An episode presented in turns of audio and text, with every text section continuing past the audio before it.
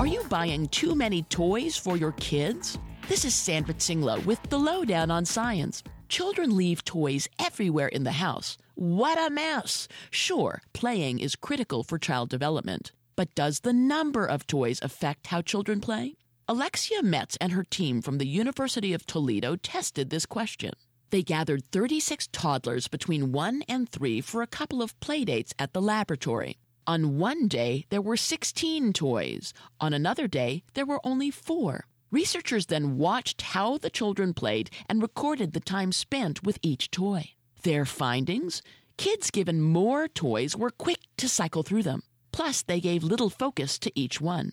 But toddlers given fewer toys engaged with each one longer and also more creatively. An ordinary bucket can become a drum or a hat. Turns out that too many playthings can distract kids. That keeps them from exploring and developing attention skills. So bring out only a few toys next time.